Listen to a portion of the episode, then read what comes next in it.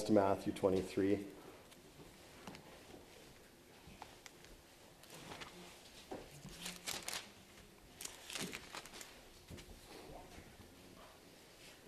So, Matthew.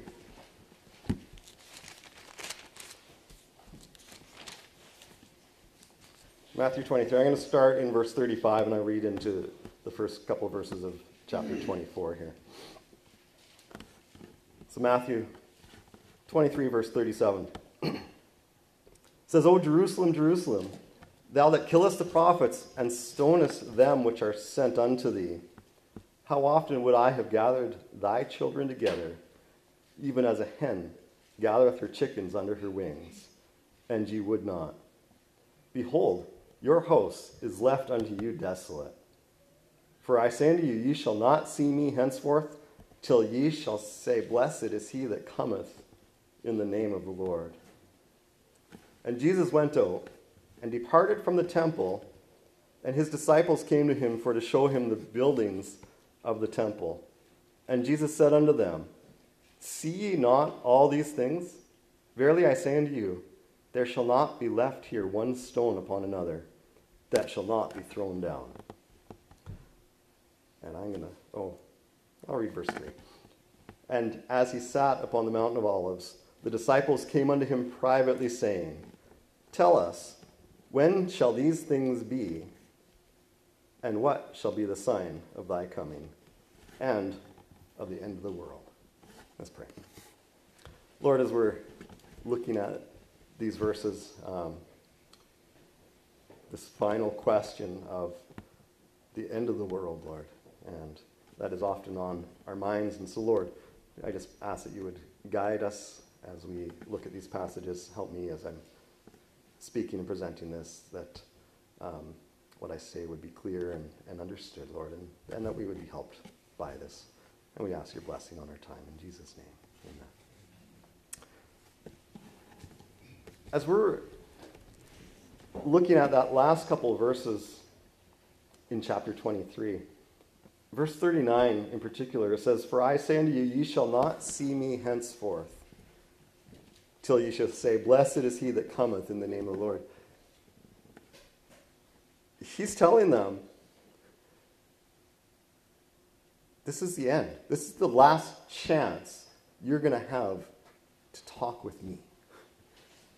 So, if you've paid attention to what's been going on the last couple of chapters, even in chapter 22, all of chapter 23 has been this conversation with the scribes and the Pharisees, and then there's a crowd of this multitude. And there's a conversation between all of these people. And Jesus is trying to get his point across to all of them. And now we're in this moment. He, he gave this final warning Behold, your house is left unto you desolate. And he says, You're not going to see me again. This is your last chance. Can you imagine? This is the last opportunity these people are going to have to have Jesus teach them directly. to hear the words spoken directly out of his mouth. And they're just throwing this away. what, a, what an opportunity that's being wasted. And Jesus knows that that is that final moment.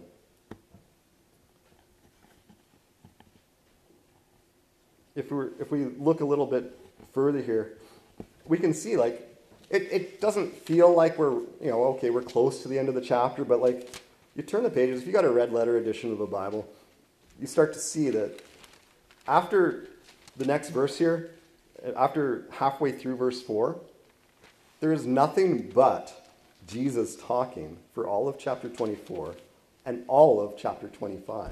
This is just one, this is his answer to this question by the disciples. These next two chapters is just his answer. And then in chapter 26, we get into the Last Supper and his betrayal and arrest and his crucifixion. Two days is all that's left before Jesus is crucified. Two days at this moment. There's an urgency to hear that message and to receive that message. How many people that we talk to, we don't know when somebody's got two days left, right? We don't know if this is the last opportunity that we're going to have to talk to them, to, for them to hear the words of Christ coming out of our mouths. We need to think about that sometimes, that that last moment is sometimes, for one of us, it might be as we walk out the door today. We don't know what's out there. We don't know if we're going to wake up tomorrow morning. Right? How many times, how many family members have we lost suddenly and wished we could have just had that one more opportunity, right? We need to consider that. And for someone who needs to hear that message or has heard that message before and has turned it down, thinking, I remember as a kid thinking, you know what? I want to live my life how I want to live my life. And I believed the gospel, but I said, I'll accept Christ as my Savior on my deathbed. I remember as a small kid having that thought that I don't want to have to submit to, to this God. I want to live how I want to live. I'll do that later. But you don't know if you have a later to do that. We need to 2 Corinthians chapter 6 verse 2 says behold now is the accepted time. Behold now is the day of salvation. Today, right here and right now. If you're not saved, you need to be. You don't know that you have tomorrow to do that. You don't know if the person that you're talking to has tomorrow to do that. There should be an urgency. And as we're looking toward the end of the world, if we think the end of the world is coming, there should be an urgency in us. Like, if it's any day now, what should that do? That should put an urgency in us to, to tell people about what it is that we believe. And I don't want to convert you to a religion. Religions have their place, I guess.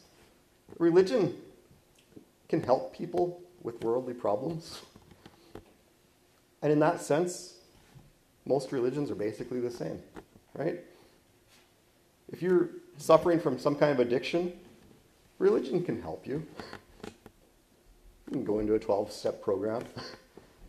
If you have depression, religion can help you.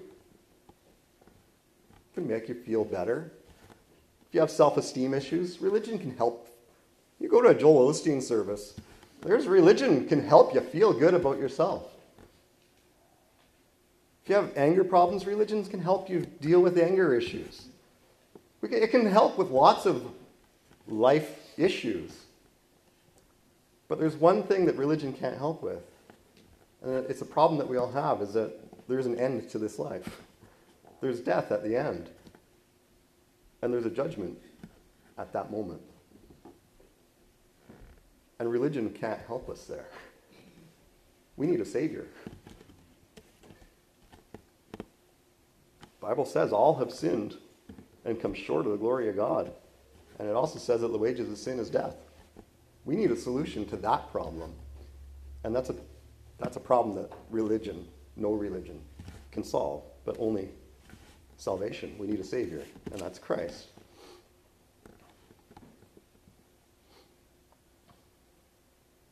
God requires God requires blood. It's not a popular answer, is it? But but God requires blood, and it's the, the blood sacrifice of Jesus on the cross that pays for our sin and gives us that Savior. We look at this passage. Verse 39 says, Till ye shall say, Blessed is he that cometh in the name of the Lord. We're looking at that's the second coming, the second coming of Christ. That day is coming. And that was the last word to this group. And says Jesus the very next thing, Jesus went out and departed from the temple, and the disciples came to him to show him the buildings of the temple. And Jesus says unto them, See ye not all these things? Verily I say unto you, there shall not be left here one stone on another that shall not be thrown down. And we'll get to that in a little bit again. But the next verse, he sits down on the mountain, Mount of Olives with his disciples. They've separated from the crowds and the Pharisees and, and all these religious people. And he's just got his small group, the 12 that stay with him. And they sit down together.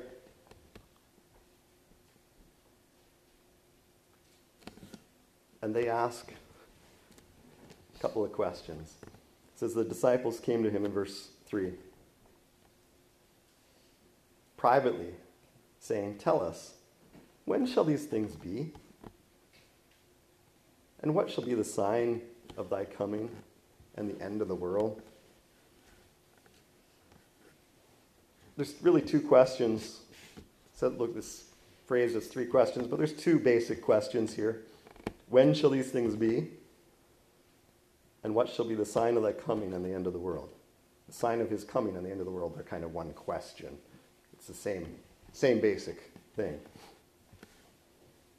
So when and, and what are we looking for? they didn't understand yet.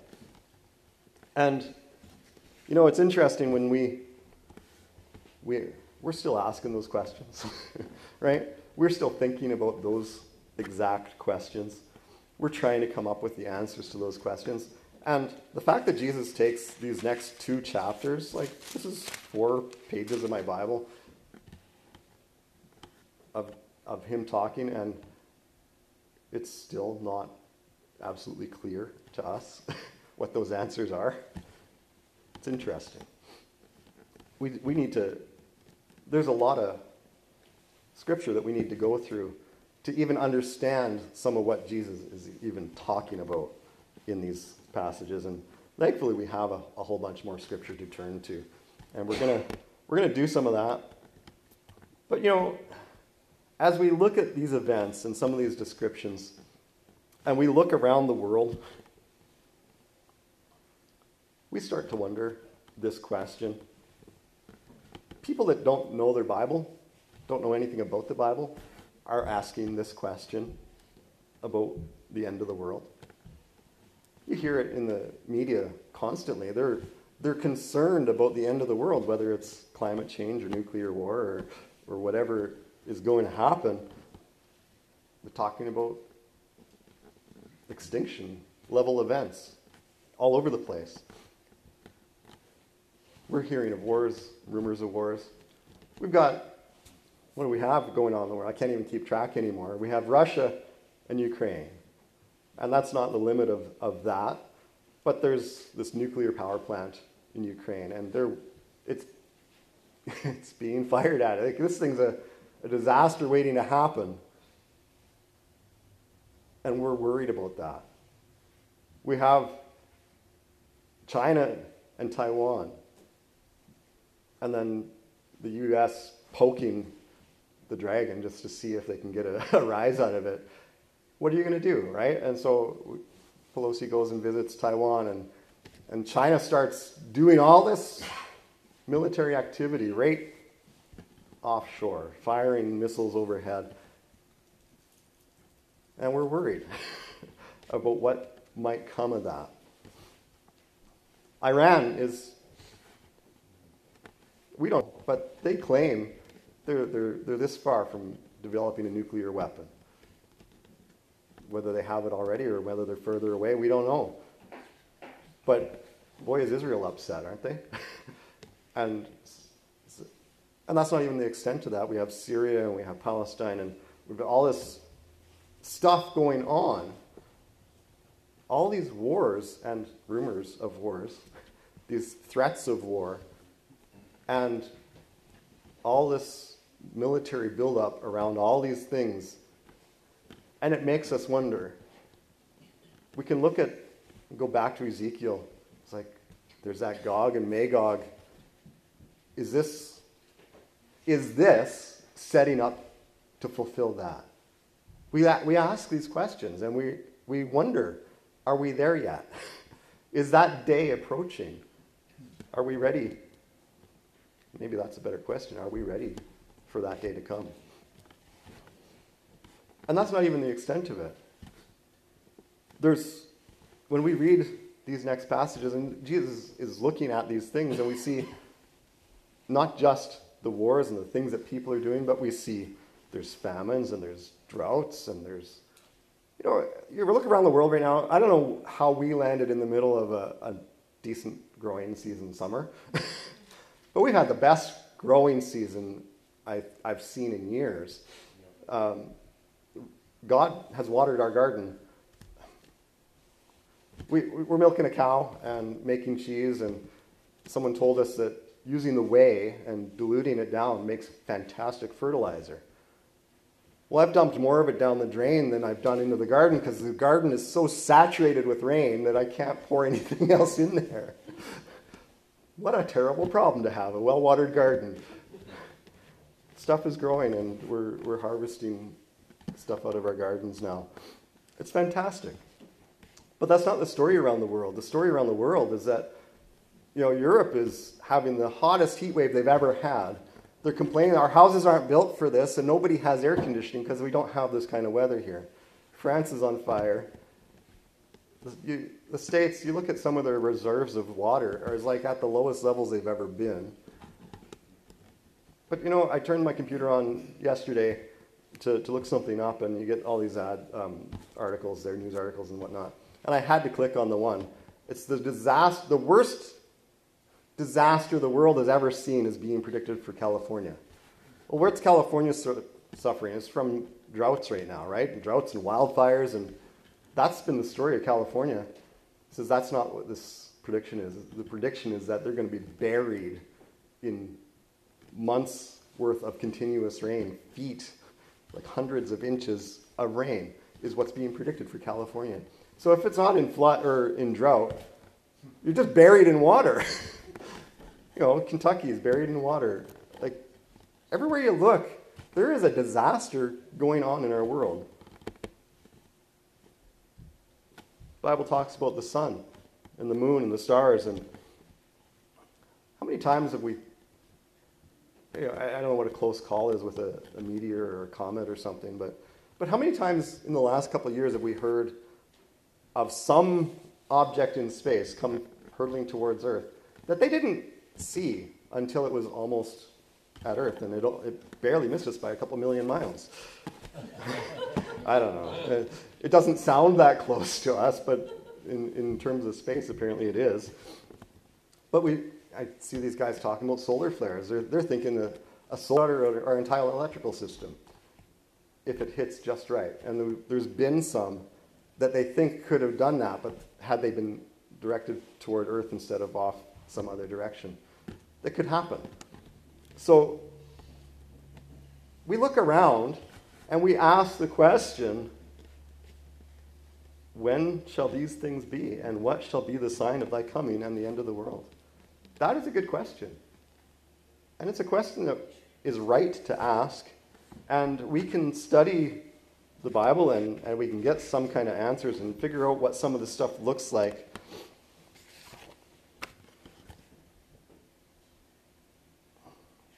And, and James 4, verse 13, kind of sums up what this, the,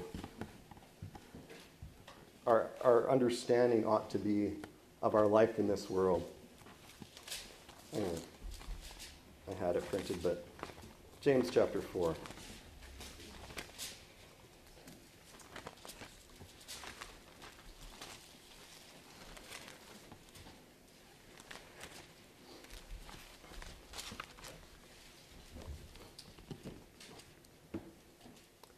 Verse 13 says, Go to now, ye that say, Today or tomorrow we will go into such a city and continue there a year and buy and sell and get gain. Whereas ye know not what shall be on the morrow. For what is your life? It is even a vapor that appeareth for a little time and then vanisheth away. For that ye ought to say, If the Lord will, we shall live and do this or that. But now ye rejoice in your boastings, and all such rejoicing is evil.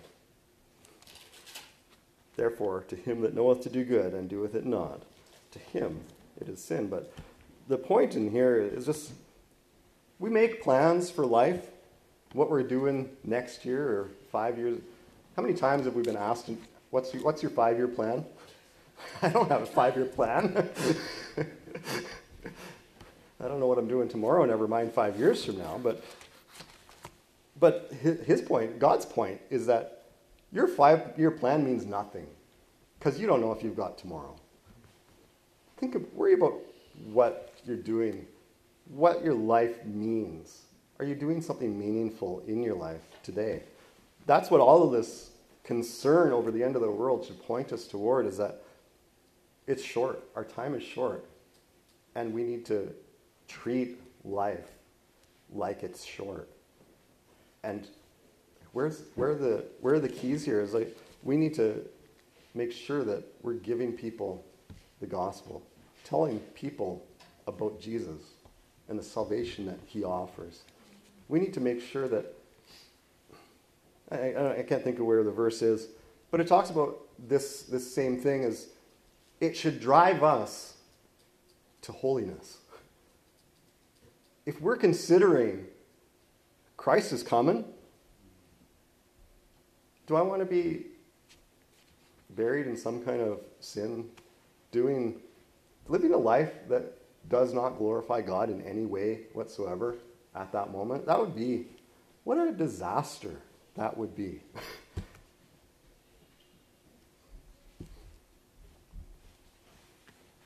we need to think about these things.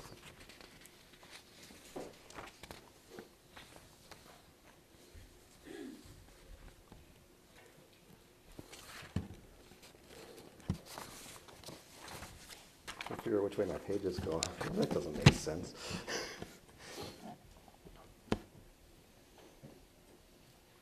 this topic of the end of the world,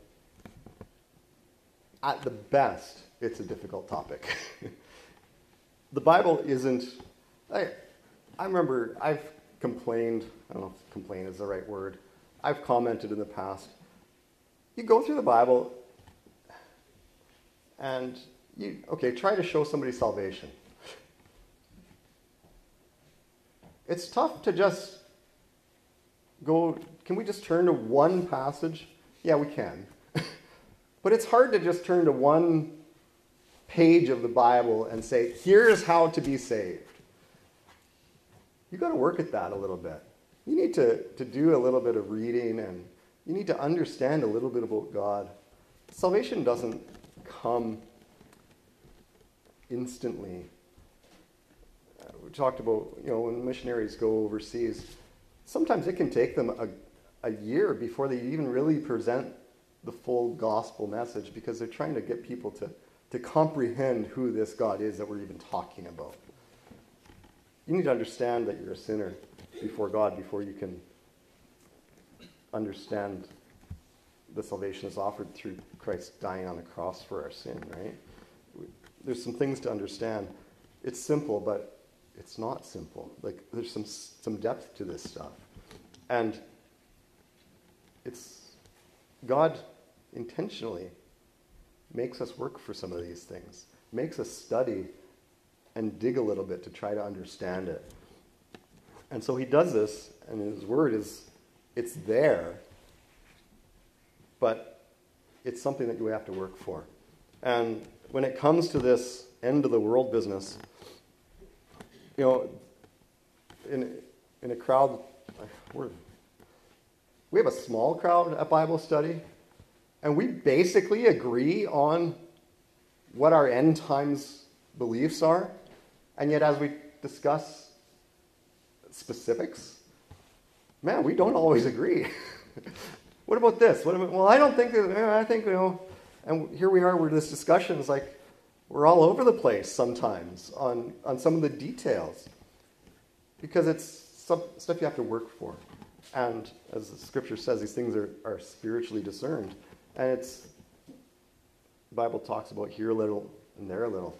line upon line, precept upon precept. We need to, to study these things and we, we start to develop and build this foundation. And so, how do I go into Matthew 24 and fly through it? I don't know how.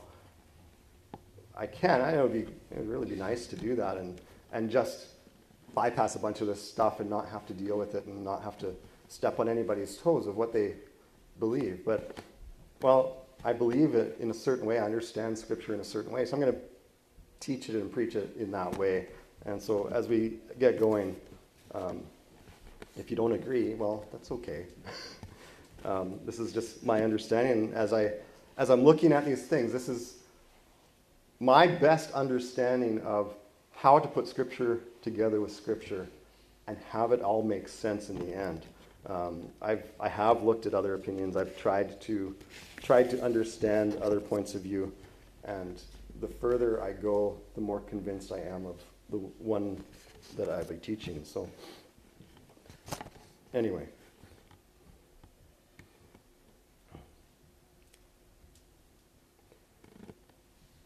I don't know how far to go today. um, we get into, you know, it's interesting. You see in, in chapter 24. We get into verse 2.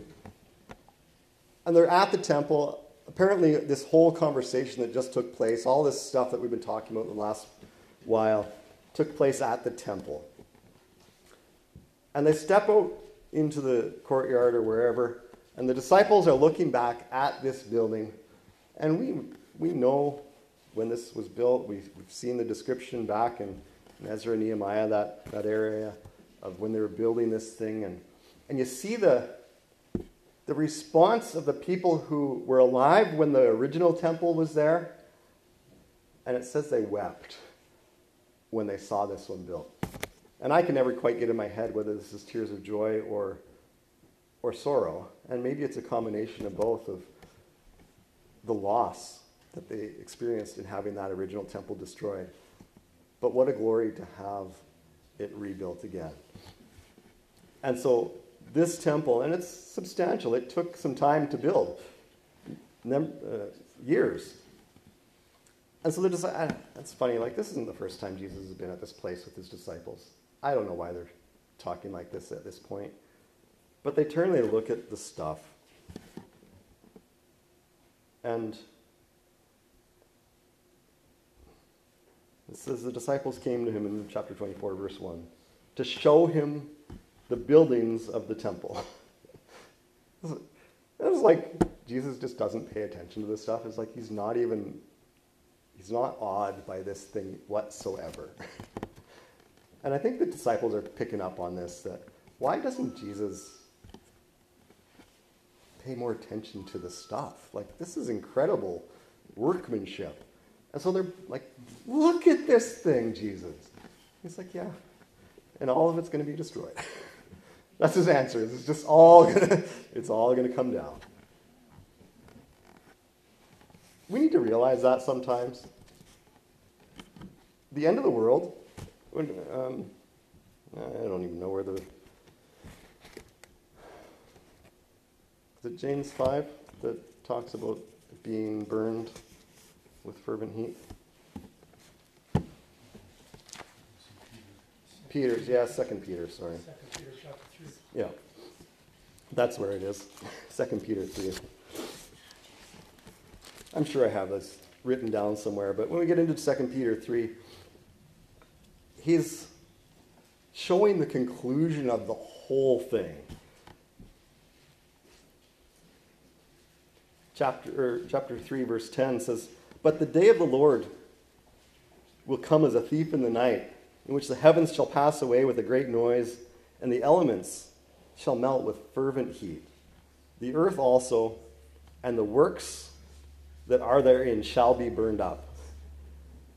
Seeing then that all these things shall be dissolved, what manner of persons ought you to be in all holy conversation and godliness? Looking for and hasting unto the coming of the day of God, wherein the heavens being on fire shall be dissolved, and the elements shall melt with fervent heat. Nevertheless, we, according to his promise, look for new heavens and a new earth, wherein dwelleth righteousness. all of all of our Fords are going to be gone. all those problems that we have in this life are tractor problems. Several of us have had tractor problems. I've had problems with the Ford. You know, our house decaying, all the repairs that we are constantly doing, all these magnificent structures that people build. We look at, I can't imagine how we've come up with building a 50 story building. Like, that thing ought to fall over, shouldn't it? and yet, somehow, people have managed to do these things. And we spend, some of us more effort than others, but we spend time and effort. I've been in the mechanic business for a while, and we had a lot of, my father in law was into antiques.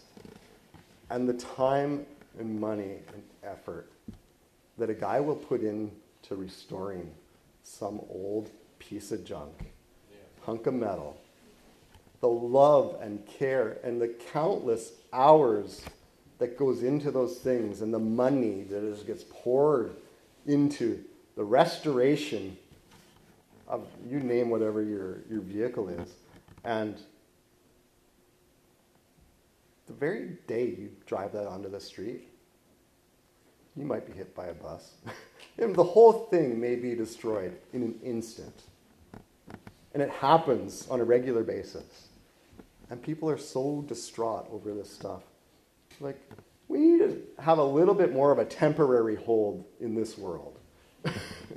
the stuff that we have in this, where are we putting our effort? I'm putting a lot of effort into this yard for this couple. Um, it's a lot of work. But in the end, someday that whole hillside is going to wash down into the creek. It's all going to be gone. Regardless of how much work I put into it. That house, that car, whatever, that boat, I don't know what your what your thing is. You're you're knitting, that nice. that you know, we pull our rabbit out and it's shredding this nice crocheted blanket in our in our house. It's its favorite thing, and we just gave up on the whole idea that you can stop the rabbit from eating the thing, right? Dogs. I remember I painted my truck. I did all the body work, painted the whole thing. Didn't realize that parking next to my where my dog was tied up was a bad idea because our dog got really excited every time we pulled in the yard. Well, by the time we came around the corner to where the dog was. It's at the end of its chain looking at us, right? Well, little did I know for the first while that while I'm coming up the road and it can hear my vehicle, it spent that entire time clawing the side of my truck. this is like brand new painted truck, and the, the one passenger door was just destroyed by this dog. And oh my. but that's, we put so much focus on the things of this world and the, why is our effort in people wonder why my truck is a rotten piece of junk i don't care about the stuff. I don't care what it does it work? Yeah it works. It hauls a load of rock no problem. That's all i really care. And yeah i do have to fix it because it will fall apart but i don't care what it looks like. When i painted my car there's dust in it and there's still dust in it because i don't care. Because i've i've got my head around somewhat that the stuff of this world doesn't matter. There's more important things in the world than my stuff. My relationship with my family and my friends and my neighbors is far more important than what my car looks like and whether there's siding all the way around my house or whether there's baseboards. I'll stop. there's things undone in my life because those things to me aren't important. I have more important things, right? And my wife is great at, at multitasking. I'm not. If I'm listening to someone preach, I'm either listening to them preach or I'm doing something else. If they're both happening at the same time, only one of those is getting my attention. And it, for me, I need to sit down and listen to the preaching. That's the only way I'm going to get the content of what's there. And that's, to me, that's more important than whatever that other task is. And so I'm sorry if I'm working on your thing and it takes me three weeks longer than you thought it should have. That's the reason. it's because I think there's more things that are more important than the, than the stuff. And I need to spend my time trying to grow spiritually because I see that the days are short and I don't know how much more time we have. Right? This is where we ought to be spending our time.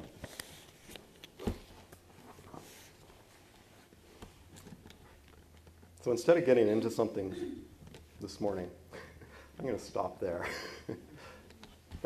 We need to get our attention, our focus in the right spots. Yeah, I'm going to get into some details of, of end times doctrinal things, and I know some of you aren't going to agree with, with what I say. But that's okay. Don't let that be divisive. Let that be a, a point of let's look deeper at the Word and we don't have to come to the same conclusion all the time, but it should drive us into there. That should be the whole point, is to drive us into God's Word, to learn more, to draw closer to Him, and to get our attention in the right places. Let's pray. Lord, I'm glad that your Word is difficult at times, that we have to work at it, study, and, and build on a on a foundation and, and start at the beginning and build up from there. Because it does, it does take effort, but it focuses us on you and, and on the more important things in life. So, Lord, help us to, to do that, to put aside some of the things that are less important. Not that we should be neglectful, but, but Lord, to put our attention on the things above, not on things on earth. Help us, to, to understand the important things. Help us to grow in our walk with you, Lord, we pray in Christ's name.